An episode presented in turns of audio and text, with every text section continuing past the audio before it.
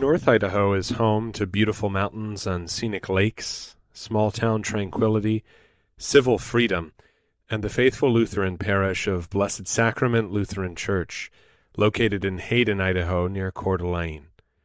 Blessed Sacrament Lutheran Church is a proud sponsor of A Brief History of Power.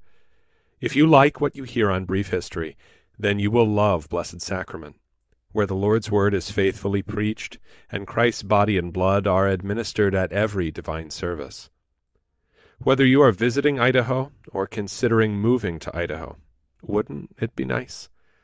Please join the saints of Blessed Sacrament Lutheran Church for the Mass and Augsburg Academy Bible study.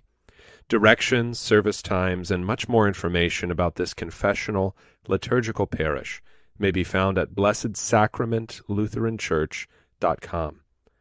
Blessed Sacrament Lutheran Church, historic Christian orthodoxy, the evangelical Lutheran faith in the beautiful inland Northwest.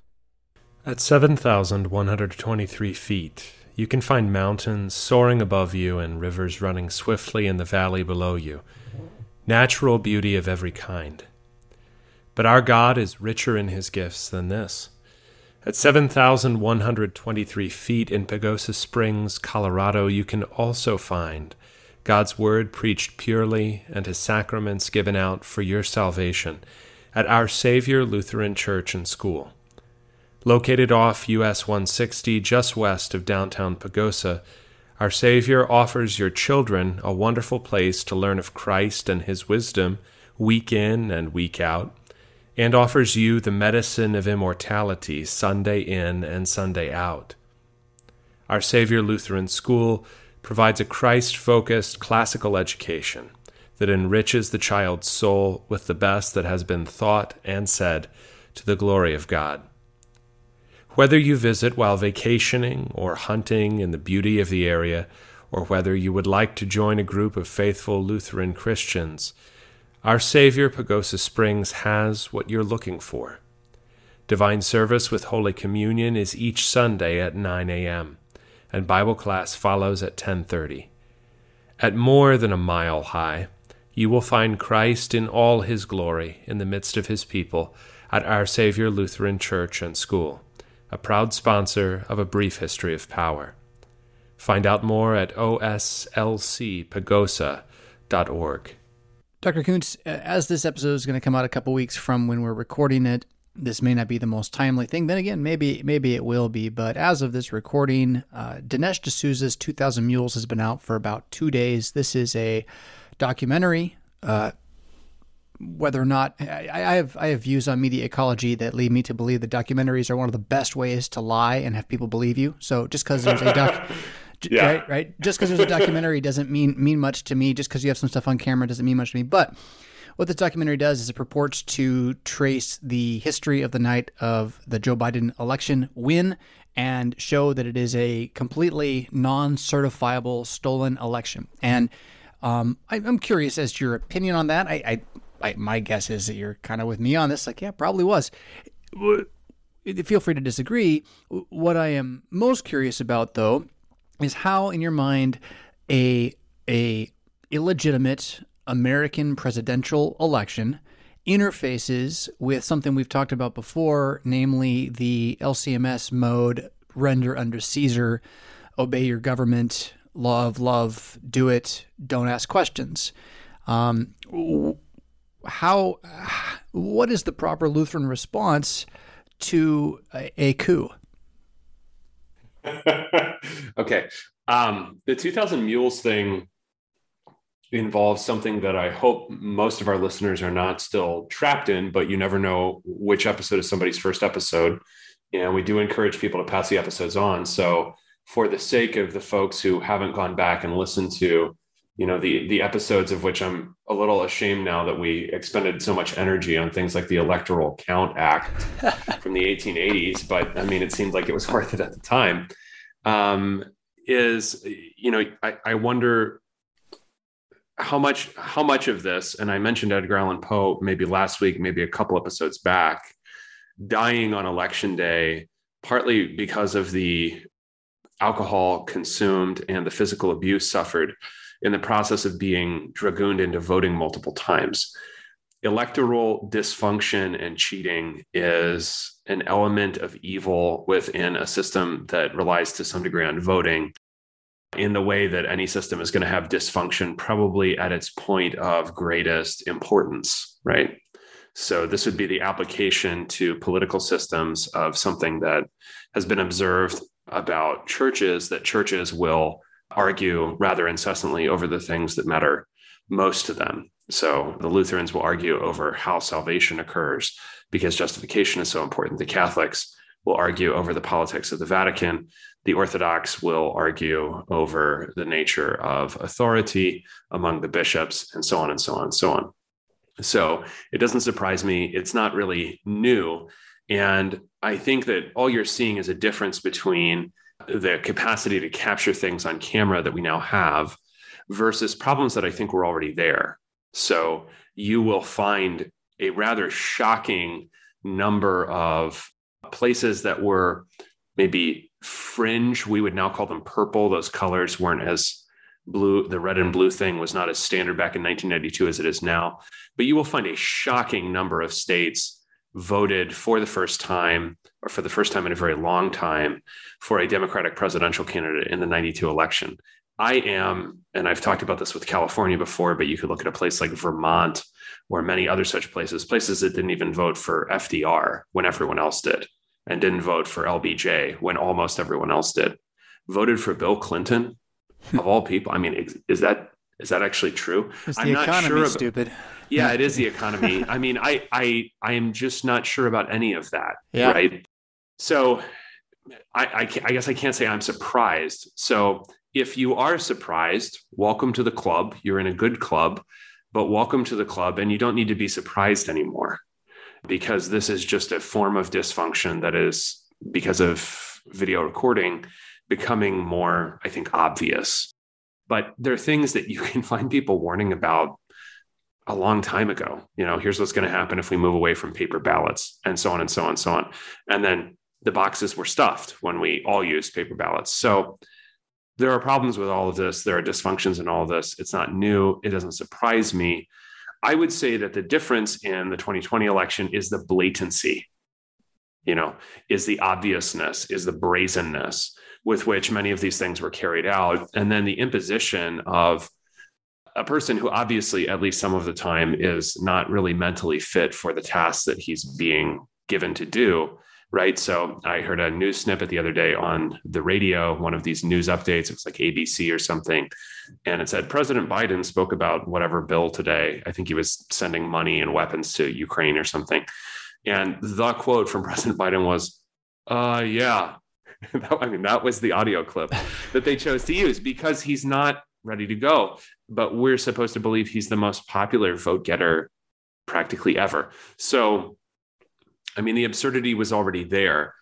The framing, I think, is all part of the difficulty in answer to the second part of your question. The framing is all part of the difficulty because even a certain amount of outrage about this is a little bit naive, at least, that you're, you're surprised this is happening. You, you didn't think this kind of thing happened in America. I don't know what. But if that is the case, then you know, there are at least two things to say about this. One is the people were always the repository of the power. So the idea that we have to trust all of the people that run elections or oversee elections or want to win elections, that that was never required of anyone morally. Like you don't you don't have to be in love with them, and, and you never did have to, or everything they say, or everything that they're telling you to do. That that was always the case. It was it was never the case that you simply had to follow their orders. Okay. Part of the brazenness is that they are much more commanding in recent years. They are much more condescending. They are much more visibly irritated when faced with opposition, as well as terrified. You know, that's why the word insurrection continues to be used about January 6th, 2021. So, all of that is to say that you always had both the right and the duty to hold people accountable. I think that the framing of this is a difficulty. And the fact that it comes from Dinesh D'Souza should tell you quite a bit because he has always been given more leeway than white conservatives to say certain things because he's not, he can't be touched as racist or wicked or something like that because he he he's not one of the ready-made demons. And his his purpose then is basically to corral outrage into what in this case outrage about the election. Fine but i'm not really sure anyone should be surprised by this who was following things like this before 2020 so we're outraged about the election it's not going to be overturned it doesn't matter really you're stirring up outrage when it doesn't matter about something that's over. You know, I mean, uh, let's go be upset about the 1960 presidential election because I'm not sure that the votes actually were what they were reported to be in Illinois, and that would have meant that Nixon was president. So, you know, it's like it, it's safe to be outraged about this. And it's safe because Dinesh D'Souza can't be accused of just like wanting to suppress black votes because that's it's gonna it's gonna be fra- it's gonna be responded to as voter suppression, right? That's how these things are responded to, and then we can use the Civil Rights Act to control a state like Georgia or Texas, or part of the Voting Rights Act could actually involve redistricting. This is going on right now in New York because a judge threw out the map drawn. I mean, really just this sort of abs- totally absurd map you know, uniting parts of Staten Island with northern parts of Queens with northern parts of Nassau County. I mean, it just the only reason it makes sense is because it'll get a few more Democrats into the US House. That was thrown out. Well, how can we respond to that? We can say, well, you're trying to suppress minority votes, right? So D'Souza is the front man for this because he can't be accused of trying to suppress minority votes, right? So the framing all remains within the terms, within the safe terms of post 1960s America in which we have to feel bad about voter suppression, blah, blah, blah, blah. Meanwhile, we will go on doing what we want to do. We'll just do it under a different cover, right? So 2000 Mules gets you upset about something that has been going on forever and predates the Voting Rights Act, predates everything. okay. It's a dysfunction of a system that requires voting on anything. That's just the way these things go, right? There was I mean, the Roman Senate had similar dysfunction, right? Not to speak of other assemblies that have voting in them. You know, the uh, the Diet of the Holy Roman Empire would have such dysfunction. You know, it's it's a problem with voting, right? And you're going to have problems. I think to me, the greater concern is the brazenness, and then what that reveals about the nature of those in power, those seeking power in the United States of America at this point. They're not even ashamed of themselves anymore, and the phrase safe, legal, and rare barely comes up in connection with abortion at this point. So it to me, it's it's the brazenness of what happened in 2020, the brazenness of a, you know, what's going on in Philadelphia, what's going on in, you know, Wayne County, Michigan, these these types of places. It's it's not that it's happening. And it's not that, I mean, it, to me, this is just a kosher version of Q, you know. Let's, you know, if we just get enough patriots in control, if we just get Durham to investigate the right things about the Clinton Foundation, finally it will all be put to rights. And that I think is an underestimation of of the difficulties we face or the the problems that our nation has. So to say, well, you know, look at all these people doing this, they should be ashamed. Let's find them, let's call them out. Go for it. Go for it. I systemically it doesn't matter. It doesn't matter. It implies that our problems are national and not global. That okay, that's true too. It it also it also doesn't pay attention to how the different local organizations interact with nationally or globally or or whatever. I mean, I don't actually I honestly don't know commands or command structures. So it does it doesn't show you why this democratic, you know, party official in this county or these people in these precincts or whatever are doing what they're doing and who they got to do what and what is required for having further power. And people have noticed that you know like the guy the the black guy that attacked the, the christmas parade in waukesha wisconsin one of the women that tried that got him out on bail was also involved in this. Sure of course i'm not surprised right what you have are national operatives that then interact with local machines or organizations in ways that are beneficial to perhaps and, and in many cases very obviously globally controlled narratives and initiatives. Okay so she's going to be moved around people are going to be moved around from portland to seattle and places that have endured open socialism much longer than we have have words for things like this like when you have a state created mob in Cuba, such as we have currently as we record this outside the homes of assorted conservative Supreme Court justices. That's called a turba, right? Uh, like a, you know, like the word turbulence in English, a turba, la turba. And you hire these people and everyone knows that they were hired and then they're brought there.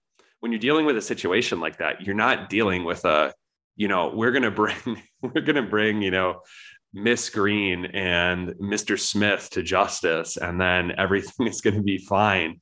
You know, Patriots in control. That's the, these are these are symptoms right these are blisters on the skin there's an infection underneath and that is not healed by simply saying well you know let's bring let's bring these names to justice talk about the infection then the infection has to do with the thing the kinds of things that we discuss on here which we have to take sequentially both t- by topic but also sequentially in time because of its complexity because it doesn't this is not the kind of thing and i know that people's exp- people's experience is very different from from how things play out.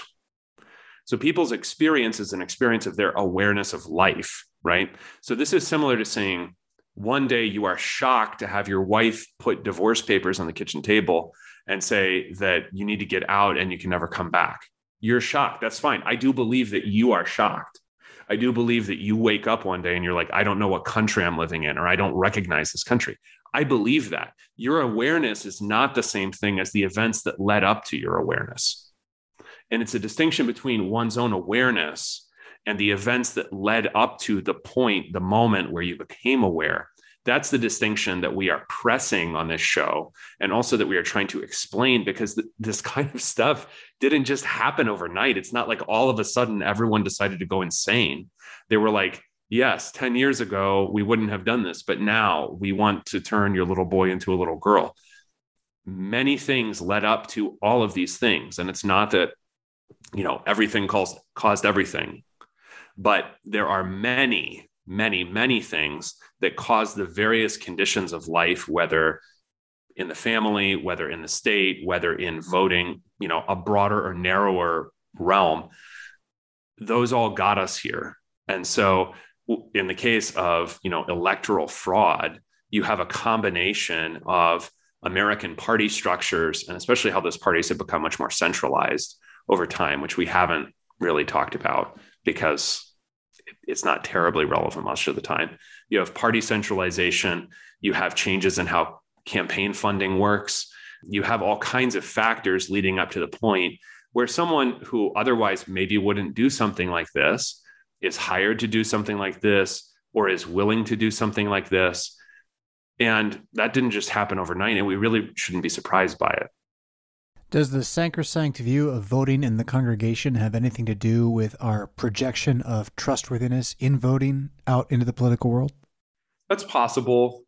That's that's certainly possible, especially if you are in a situation where in some kind of local area you do have either a, a certain pride in voting or and or you've actually seen it work competently. I mean, I've I've been in congregations where it was functional. I mean, there's always wasted time in a in a voters meeting, of course, because not everyone's going to speak to the point. But you know, I mean, sometimes it actually does work, right? Not it's not always dysfunctional and horrible and terrible.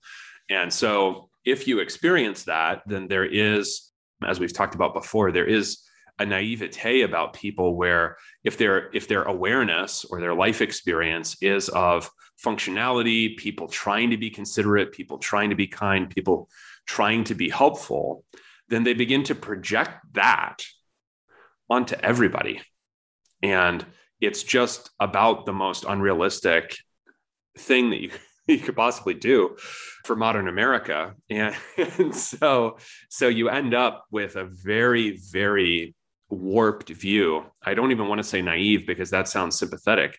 It's actually warped because it destroys things because you believe that people are better than they are or better intentioned than they are. It's it's terribly unwise. And that understanding of, of, of people, especially at scale, even the scale of a city or a county, let alone a state or a country, uh, that unwise, very Pollyanna ish view of humanity is something that makes that person who holds that view or that group that holds that view so much more vulnerable. That is, and that's a, the Latin root there means woundable. You can be wounded more easily, hmm. vulnerable than you would otherwise have to be. And you're certainly not morally required to be that vulnerable by having the mind of, as it were, a 10 year old about the actions or the predilections of other people. Yeah, again, that's that that's what I see though when I uh, I don't pay enough attention probably to our church body's inner dialogue these days, but uh, when I do, what I continue to see is a a body politic that believes we live in a very different country than we live in. And it is you know, Pollyanna-ish is one way to look at it. Uh, there is an attribution of honor and morality to those powers that are outside of us, not in a way where it's like, oh, I'm going to turn the other cheek and they're going to strike me and I will die. Like, that's not actually what we, we don't think that. We don't think they're actually trying to hurt us. We just think that maybe something's going wrong somewhere. But if we just kind of toe the line and do the right thing, you know, we will come through this. And by toe the line and do the right thing, it isn't build an ark and, you know, pray for God to keep the door shut. Uh, it's more obey the priests of Baal when they tell you where to build your buildings, right? Uh, when they tell you uh, what you can or cannot say is is legal recourse, um, and kind of a I don't know if this is the same or not. Um, we've we've talked about this a little bit uh, over the course of the show that the the way the rest of the country is going and not not to say there aren't others that have the same kind of naivety as as the average LCMS congregation and or participant, but the rest of the country is going into into lawlessness in the sense of the more the regime says you can, you can't, you can, you can't, you can, you can't, the more out in a corner someone's like, well, whatever, you know, I'm I'm just gonna. Yeah. Yeah. And so last night I was able to attend a local Republican shindig, and uh, one of the things they talked about was how Governor Pritzker in Illinois had made these orders about both school and business closures during the COVID pandemic, and that uh, there were well over a thousand uh, businesses that were part of a, a suit that eventually got the ruling overturned, but none of them ever did close down. And Pritzker and the state troopers and whatever powers he had, they never even tried. They just ignored them. And that's just it too, though. They ignored the law that was a, a lawless law. Uh, on another level, uh, I just last week hung out at Rudy's Cigars here in Rockford. It's the one cigar shop in Rockford. It's tough to open a cigar shop in Illinois since they've made it illegal to have a lounge anywhere that is connected to any other building. So you have to basically build your own building to open a cigar shop. Uh, Rudy's is grandfathered in. Uh, uh however, uh, the owner pointed out to me that somewhere southeast of here, not in Rockford, it's another township, uh, there is a new strip mall cigar shop with lounge where both apparently the city and the cigar shop owner are just ignoring the laws of the state. They've just decided, let's just invest all this money. It's good for our, our, our community, whatever. Meanwhile, crazy thing about Rockford, you got to look both ways at green lights. You, you actually do, because red lights they just yeah. they just don't matter the way they used yeah. to, right? Especially right. if it's just turning. Like you just you got an extra three seconds, right? So all of those to me are the same issue, which is that while Pollyanna continues to think we'll just keep being good people because that's what Jesus wants us to do, we're actually serving evil people while the rest of the world is becoming more like them. And somewhere in there, again, there has to be a an aha moment, which at least shifts our internal grit, if nothing else. Thoughts?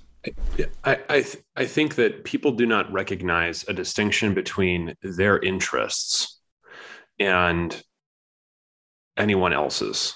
they perhaps presume that everyone else is just like they are. Or if they had enough income, or if they weren't homeless, or if they were the same race, or if they were whatever your differences between you and that person, they would be just like you.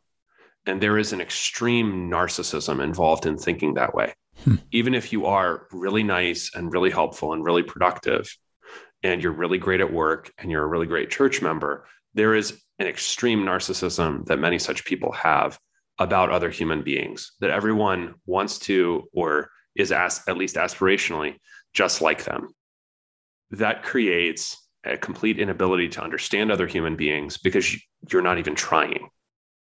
That's why you're outraged because you would never run that red light.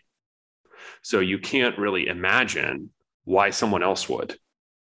Therefore, not even keeping that in mind as just a naturally occurring disastrous phenomenon, you begin to go as soon as it's green because you could not imagine if you were in the opposite direction that you would go through a red. Why would anyone do that? It's red. That's my kids know it's red and you stop. They don't know how to drive. Now you get T-boned. Now whoever was riding with you is in, you know, critical care all of this because you just don't have enough imagination to care more about what is going on around you and the people around you, however different they are from you. They're doing things differently. You don't have enough imagination. You're kind of living in this bubble, this narcissistic bubble in which everyone else is just like you. And that's actually, in this case of the guy running the red light and slamming it at the side of your car, that's actually dangerous if entire groups don't recognize that they have interests distinct from other people, then how much more dangerous is it? So, when you're thinking about the future, no one is asking you to repair everything or care intensely about, you know, American constitutional history or whatever else that may be pretty abstract and pretty irrelevant to your life. But you do have to understand that you have interests distinct from, in many cases, our regime, in almost every case, our media, and so on and so forth. And you can actually be a lot less angry in life if you just accept other people's limitations and your own. That you're not going to, you, know, this streaming service is never going to reflect your values. So cancel it. Who cares? You don't have to make a big moral performance out of it. Just get rid of it. It doesn't, it doesn't matter that much. They really don't care that you're canceling because they have plenty of other people to subscribe. Just cancel it. The reason you're making a moral performance is because you think there's an audience there and you think the audience is there because you're projecting yourself onto everyone else. Just accept that you're different from lots of other people, especially if you're a Christian, and move on with your life. You don't have to be consumed by rage or confusion constantly that other people are different from you, that they're not doing what you're doing, that they are evilly motivated in much of what they do, also in ways that you yourself don't do. You know, you don't have to say that you're morally equivalent to the woman who is shouting her abortion, you just have to recognize that she has her own spiritual problems she has her own struggles this group is evil in its own particular ways that you don't agree with okay you don't you don't have to be angry about all of that but you need to take action on the basis of those realities rather than on the basis of the anger or confusion that you feel when you see them. Yeah. Yeah you got to defend your spiritual border and to do that you got to acknowledge that it's there. And i think you're, you're quite right. There is there's a level of cultural, systematic narcissism that the uh, the Lutheran zeitgeist within the Lutheran Church Missouri Synod has clung to, and uh, we think the world needs us. We think the world would want us if only they understood, and maybe if we just tried harder, then then it would all work out. Um, which is just, just not the biblical model for the remnant at all if we are the remnant. Like, see what we like to think we are, right? Um, so, okay, if we are, but th- that doesn't mean everyone's going to finally come around once we get the right music or something. Uh, it, it's uh, there is a, a self importance that until we jettison that, we're not going to be able to defend the things that we have, which are important. Yeah, I, I think the self importance is is is common to people in modern America it, it is a self involvement. Sure. Yeah. I mean, the way that I can tell this is that people sincerely don't care how they look when they go out in public. And that that tells you that really all that matters is how they feel about themselves. Now that may be hmm. mixed with insecurity about their weight or the fact that they are wearing pajama pants to a public thing, function. Though? Those pajama pants, man, it's just the weirdest thing to me. I can't get but, it. But it is a certain indifference to others that that that really exemplifies our spiritual sickness is is the obsession with oneself and, and one's own comfort and one's own sense of is this what I want to do? Do I do I care? Um, it, it's why judge not or colloquially don't judge is the Bible verse that's left over in the popular imagination because that that narcissism is so deeply rooted in people's experiences of life that it seems comprehensible and obvious and natural. I mean, we don't even talk about it really because it just seems so obvious. I think obsession with comfort is pretty key there. Yeah. So um, we, we talked about voting and LCMS voting and things like mm-hmm. that uh, a little bit ago. We do have a question from a viewer that, that gets in this direction a little bit. So we'll take this one from John here. He says, uh, Our 120 year old LCMS congregation of 350 members is going to restructure our model of governance. The represent- representational board led structure has not been fully functioning for a few decades at least. Can you please discuss the history of Lutheran church structure pre and post Walther, as well any wisdom and advice regarding policy based and hybrid models would be of great benefit. Do we have to just accept that it is impossible to fill boards and will never change back? How can a church be structured in such a way that it is prepared for and fortified against shutdown orders?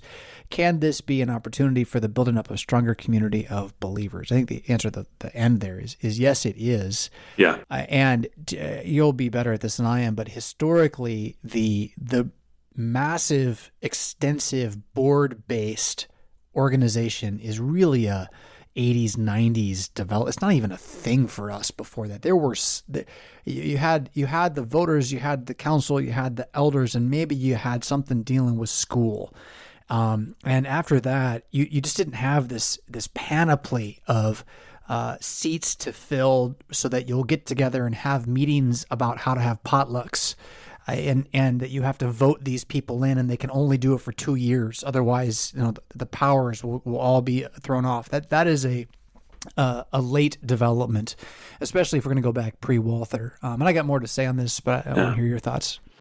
Yeah and the, the reason that this matters if you're listening and, and you're not a lutheran is that whatever ch- you know church you are in or however your local government is structured or however your state government or whatever is structured. Uh, structure is one of these things that that really matters when it does. And it's boring to people the rest of the time. You know the, the precise relationship between say the, the ways and means committee and the general us house of representatives is is only interesting to a certain subset of you know politico.com junkies until it matters for some major decision about our nation's life. So that's why things like this matter in any any human group. And you're right that the board the board structure, I I would place it after the Second World War, just because I have I've read enough from the 50s and 60s that presumes that it's there when you are doing something in a Lutheran church. It certainly doesn't predate the 1950s and that's a function of an investment in, I don't know, corporate decision making structures that gets reflected in the local church. It gets reflected in the level between the local church and the national church and the Missouri Synod, which is the district. And it gets reflected in the national church, where after the Second World War, we get a church headquarters. We have a different one now, but we had one on Broadway in St. Louis originally the Lutheran building.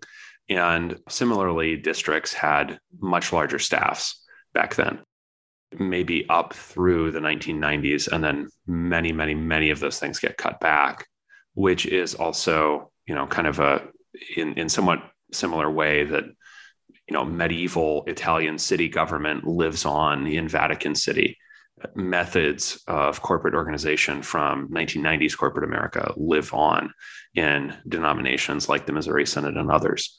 So these things are always on a little bit of a time delay in churches. Therefore, the history is in some ways useful. I suppose it's useful in the perspective it gives you. I don't think it's terribly useful for current organization because although the Bible provides principles such as male headship, it does not provide specific structures, which is wise because what then happens is that you have a certain freedom to organize things wisely without being bound to have a specific structure. Human beings always end up sanctifying the structure rather than the principles of wisdom, and it leads to much distress and sometimes weeping and gnashing of teeth. So, pre, let's say, the organization of the Missouri Synod, Lutheran churches are going to be organized in two different ways. One is in state church situations, they will be organized such that ultimately the head of state functions a little bit like the Pope within his own little area or country, or in the case of the Prussians, rising empire. And then in Lutheran churches specifically, theological faculties have always been very, very important in governance because they control the supply of pastors who may become a pastor. That theological faculty, or however many there are in a given church, is going to work with nobility, lawyers, especially people of what we would now call professional classes within a consistory system that would be something like the composition of, say, a church council in an American congregation. The other model that gets used before Walther, especially among the Tennessee Synod, but also Lutherans in the Northeast, which is uh, you know mostly Pennsylvanians, but New York, New Jersey as well, Virginia, is sort of what's called a vestry model, which we take over from the Episcopalians, where prominent members serve as a combination church council and elders in modern terms and work with the pastor who is the head of the vestry in order to govern the congregation. And the thing that I like about that vestry model is that it's nimble and it only requires engagement from motivated men rather than an entire structure of this committee and that committee and which which is always very poorly done because meeting minutes are not taken generally, and when they are taken, they're they're almost never centrally organized or collected into a kind of journal of the congregation's transactions. So it's all sort of a mess. I mean, we're not very good at doing the large board and committee structure. That's going to come about after the Second World War, largely as a reflection of corporate America's ways of of managing groups of people. But yeah, go ahead. Well, the advantage corporate America has is they pay the people who do the work, and we're trying to run it. We're yeah. trying to run it through right. you know, people on their on their spare time in an age where time is the one thing no one's got any of because of yeah. all of the time saving devices that have allowed them to extend themselves so far. Yeah. Right. I think one of the big biggest shibboleths that I have noticed is the assumption of the distinction between the council and the elders as like a Lutheran thing. Like yeah. it, you can't be Lutheran and not have a board of elders. That's something that is different than the parish council. That's something that is different than uh, the voters' assembly. That these are these kind of uh, holy three. And e- anytime I've even tried to broach the conversation, it's mm-hmm. almost like it it like short circuits the thinking. Like they just didn't even hear me. They can't even engage back. Sure. It's yeah, weird. Sure. It's really weird. Sure. Yeah. Yeah. Well, the distinction is one that, you know, of course I was familiar with. And then when I started the congregation that I that I planted in Pennsylvania, not the established one, which already had a somewhat modified structure, which was which was pretty nimble. But when I started it, the thing that you realize when you're starting a church is boy, a lot of the things that I thought mattered or were necessary or obvious just aren't. so I've never thought about who exactly is going to turn on the lights at church because I don't arrive first on Sunday morning. Now I'm thinking about things like that. And it's a similar thing with structure is that you realize that certain things would be helpful. So a combination in the church plant when it's getting going of the president is a man who is both president and also essentially the elder with me. You know, these decisions about these decisions that in an established congregation get put into neat boxes of well this is a secular question. So that's for the church council about you know whatever the parking lot or the the landscaping. And then this is a spiritual question. So pastor has to talk about that with the elders. They're all effectively spiritual questions. Life is a spiritual question. So you know segregating these things strictly is ultimately i think not really good for the congregation or the pastor to think of the life of the congregation as this utterly separated, who knows, let's do this over here. That's different from people's skills. Yeah, the guy that runs a business knows more about accounting than I do, or the guy that is a landscaper knows more about landscaping than I do. That doesn't mean that they have to be elders. It doesn't mean they can't be elders. It just means we need to distinguish between expertise that's useful for certain things and then the overall purpose of the congregation, which is led by the pastor with the goal of obtaining heaven through faith in Jesus Christ, right? An extension of that gospel. So ultimately, for the congregation, thing, everything, if it is big enough, if it isn't like, you know, we need to restock the paper towels in the bathroom, all the bigger things are ultimately going to be spiritual questions. Yeah, and and one of the other I got I got a bunch I still want to say, but yeah. the, one of the things that has fascinated me as I've watched the the council elders model, board model. So you you want a group to do um I don't know, you you you call they're all bad ideas, I think. You want a group to do Sunday school. And, and so you have, you know, these people you elect to oversee the Sunday school teachers. They're not necessarily the teachers themselves, but they're going to be, say, your, your board of education. And then they are going to choose someone who will represent them to this other meeting that's called the council, which maybe or maybe is not about preparing for the voters' assembly. It may be about making its own decisions. So you have that person shows up there because they've been, you know, kind of chosen through this process to do this one task. And then they get to be one of seven people that make all the decisions. And why are, are, are they equipped for that is really the question. Or, or let's just put it another way.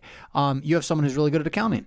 They they can do all the numbers. And so we just ignore the fact that there's term limits on the treasurer and that person's just going to do the accounting forever is how it usually works out. And then that person now gets to be one of five people that makes all the major decisions. Why?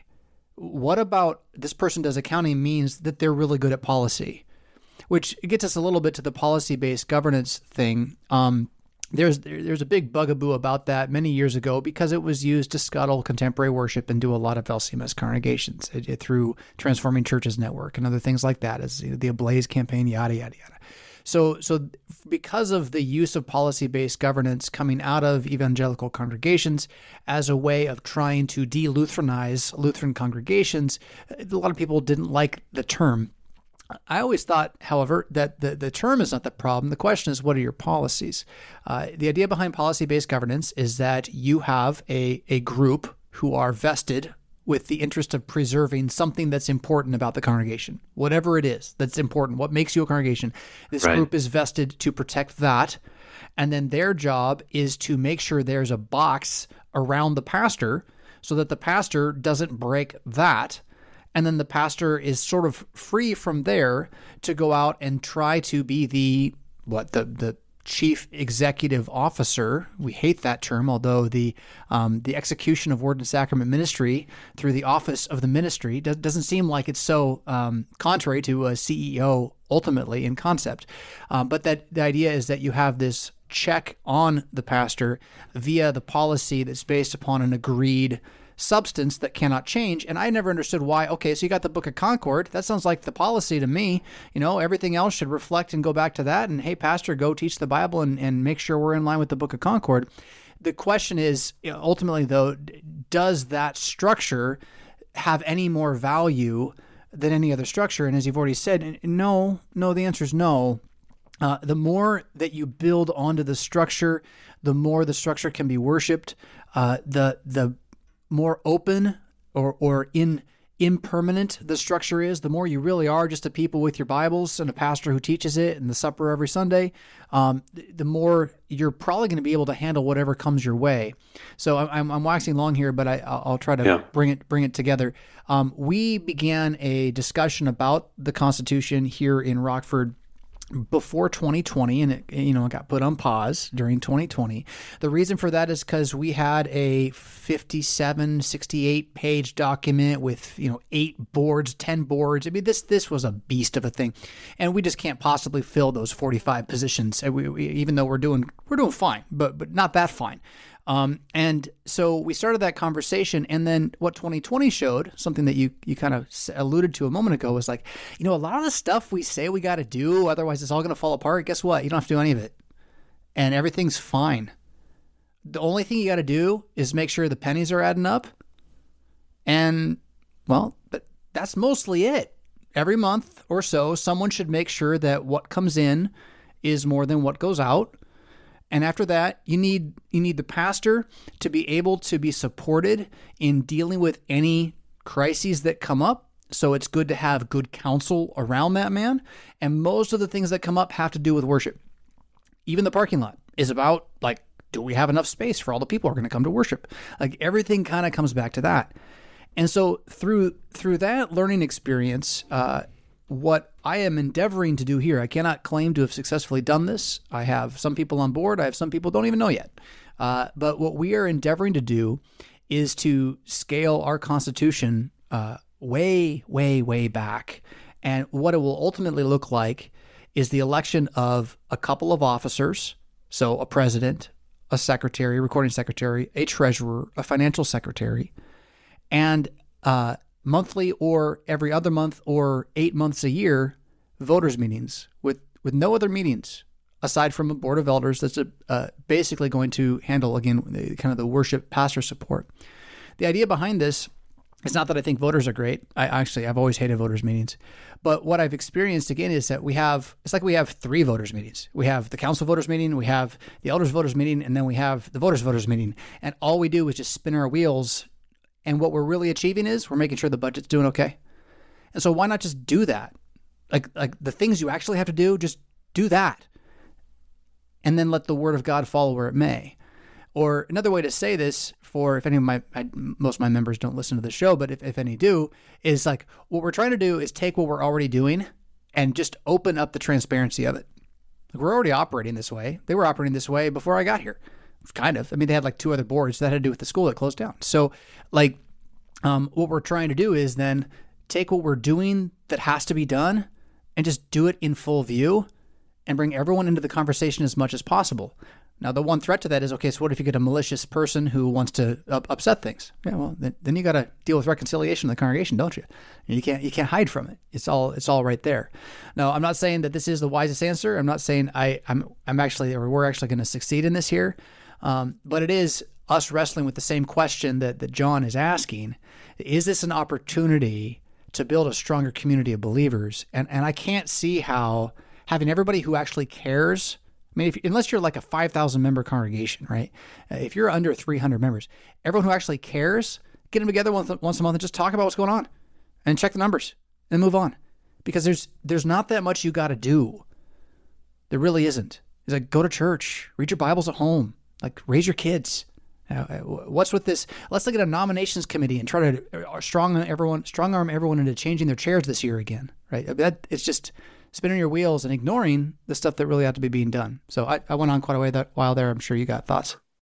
I think that whatever denomination you're in, you have an opportunity at this time to effect change that is really helpful because so many things are up in the air and that's going to be limited by whatever structure you have inherited. I don't know exactly how you know specifically a roman catholic parish is able to really govern itself what you do precisely when you have let's say a hostile diocesan bishop. I don't entirely understand how those things work but i'm sure the listeners that are in those situations do understand. Whatever you're doing you want to prioritize what what magnifies and what promotes christ and in different times and different places, the reason that structures change either obviously change in the case of you know churches coming from state church situations in Europe to free churches in America or when the structures informally change. So, you know, how is this Catholic diocese actually being administered? Is it is it really being administered by the lawyer and not by the bishop? These are questions to ask yourself and then under to understand that now is a time when things are up for grabs in an enormous way. And that is an enormous opportunity not just a challenge but also positively speaking an opportunity. So in in answer to the listener's question i would say policy based governance can be very helpful and very efficient. You need to make sure that the pastor or pastors i don't know i don't know where you're at on that or where you are is ready to take on that role. Most pastors would have a great deal of difficulty and I and I certainly saw this with policy based governance implemented in certain places uh, with which I'm intimately familiar, what happened, how it went, is that it went very poorly because the pastor was prepared to study, he was prepared to write sermons, he was prepared to do visits. He wasn't terribly prepared to make efficient or clear or wise decisions about other matters. So, however you structure it, make sure that you have the people, because the question here is always what kind of people are we working with and what are they capable of, not so much what do, you know, I want to do or what have we always done.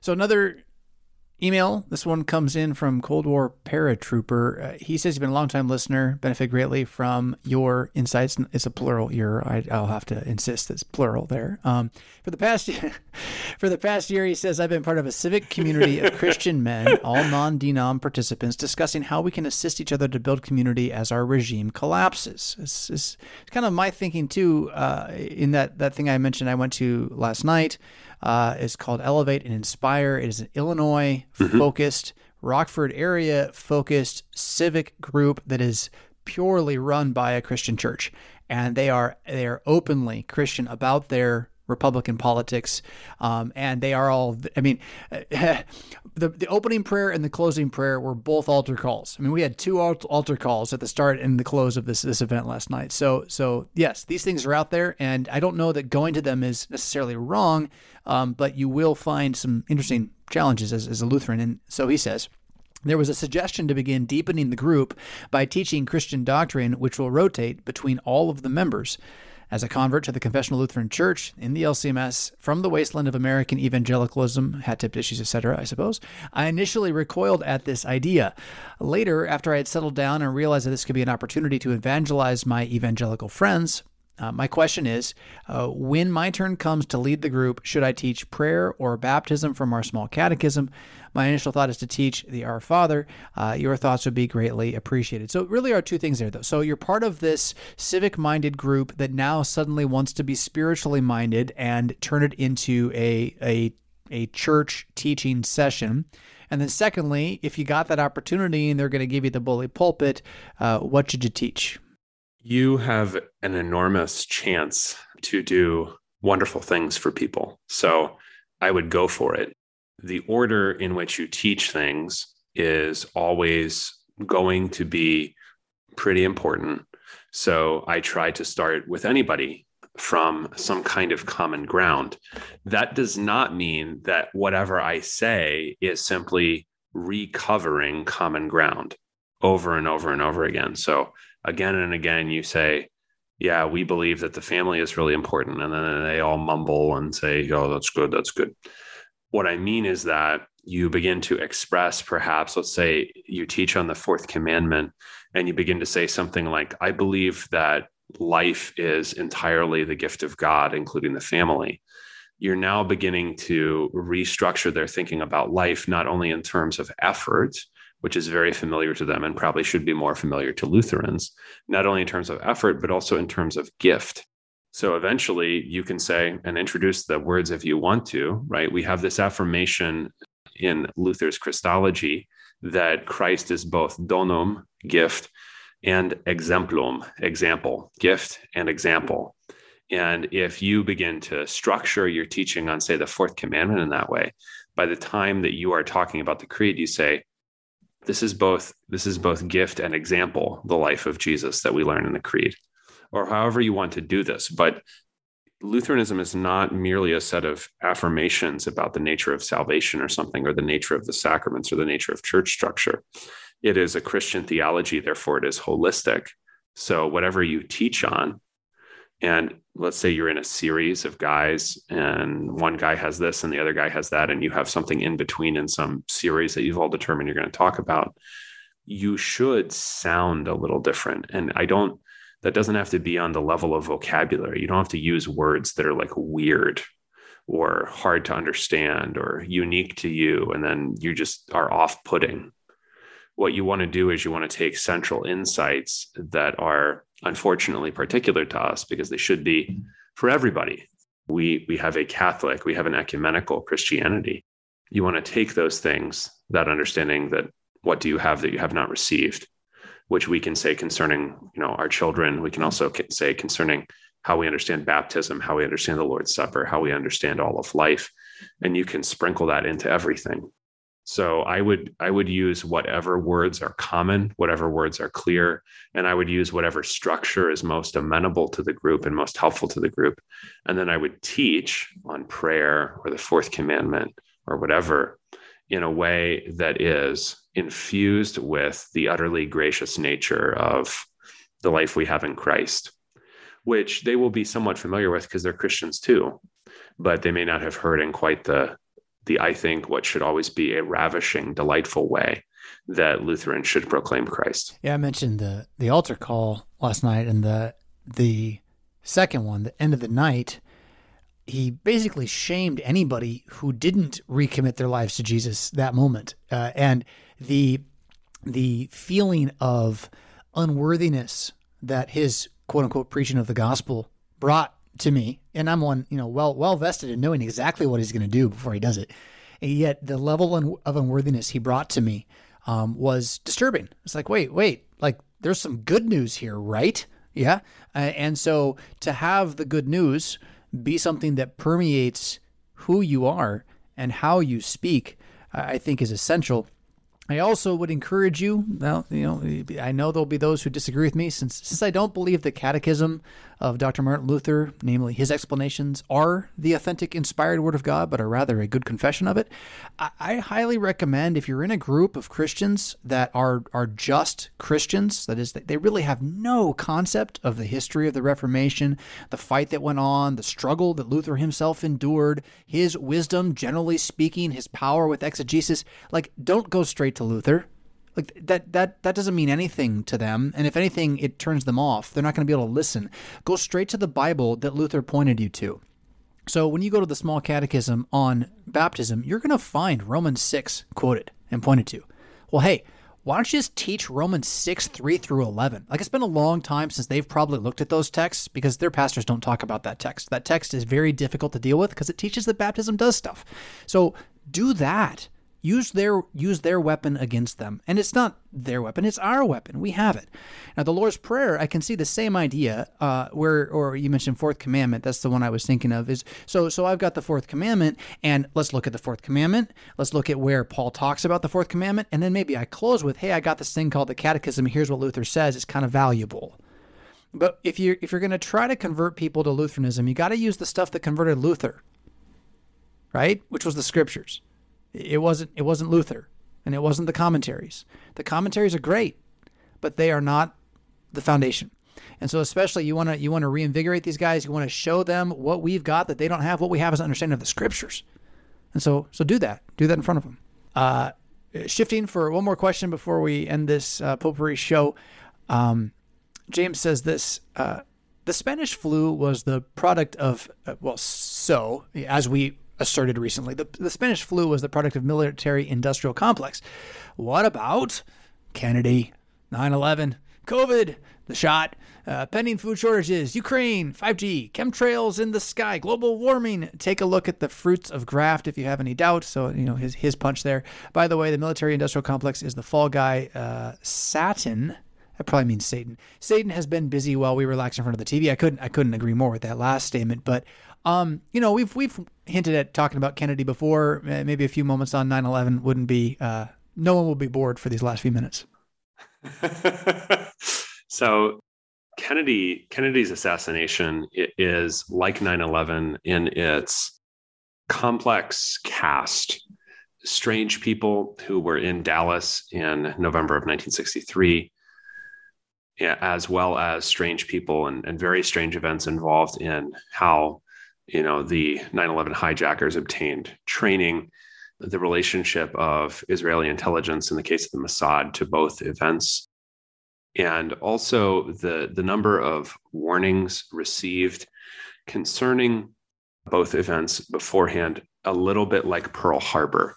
Here's what i don't believe about pearl harbor or the kennedy assassination or 9-11 is that specific blanket orchestration is necessary for major events to happen. And what I mean by that is when people are talking about who carried out various wicked acts where the agency is unclear, they want to find specific responsible human actors that would eliminate the possibility of any other agency or the necessity for someone in charge of something to react to something else. And so they they think of history, especially of tragic histories, as essentially giant stage plays. And I do not believe that.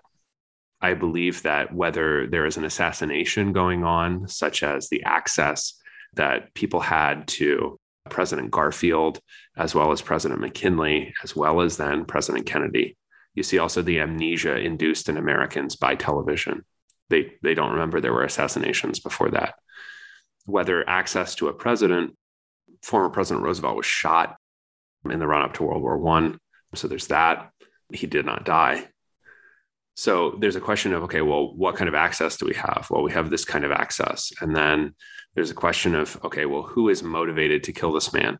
In the case of an American president, lots of people, lots of people, which is why it is very hard for me to pin down in the case of Kennedy any one specific agency, whether disgruntled Cubans or the Central Intelligence Agency or Israeli intelligence um, or anything else, or in the case of President Kennedy's brother, who was behind Sirhan Sirhan, who demonstrated, I mean, the, all the marks of being someone who was under some kind of mind control, right? When he shot Bobby Kennedy. And with Bobby Kennedy and Jack Kennedy, there are bullets that are going in the wrong direction, according to the official report. In the case of Jack Kennedy, we're supposed to believe that a bullet essentially turned around in the air and then went back and killed the president based on a combination of exit wounds and where the Texas book depository is. And in the case of Bobby Kennedy, we're expected to believe that there are marks in that hotel in Los Angeles that in things like door frames that can be made from a, the wrong direction. So you have improbabilities. Those improbabilities have potential agents behind them. Okay. Why did Building 7 fall down on 9 11? Why did it fall down the way it did? You can theorize about all those things. You can say, these people did it, these people planted it. It was the Israeli art students, it was George H.W. Bush, who was in Dallas in 1963. You see that I'm kind of mashing these things up because I'm extremely skeptical about the necessity to figure out exactly who did what when. It's sort of like saying, well, how did we get these videos of people collapsing in China that eventually scared us enough that then we got these measures taken? It I mean, it's it's sort of like asking like why did this man rape these women? Like kind of doesn't matter what matters is that it happened. What matters is that it was evil. What matters is the evil that it produced then and produces now. It doesn't matter if I pin down precisely what happened. In the case of a single criminal, a rapist, a murderer, I can pin that down. In the case of events that are crimes committed upon heads of state, very hard to pin down. So many people would be interested in such a crime. So many people would benefit from such a crime so to pin it down, to say anything less vague than military industrial congressional complex, as we said, Eisenhower originally wrote in his first draft of that speech, is sort of pointless because again i would go back to the the founders critique of power it doesn't have to do with obsessive detail about specific people this goes all i mean this ties in with 2000 mules you can prosecute all 2,000 mules. You can find everybody who enabled 9 11. You can find everyone who made sure that Jack Kennedy, you know, bled out in that limousine with his wife next to him. You can do it. And that would be satisfying. It would not destroy the powers and principalities that bring such things to pass. And I'm much more interested in the destruction of powers and principalities through the gospel, but also in this life only through organization and reorganization of states and groups and nations that are actually more just than what we currently have. I'm not interested in finding everyone who ever did anything wrong.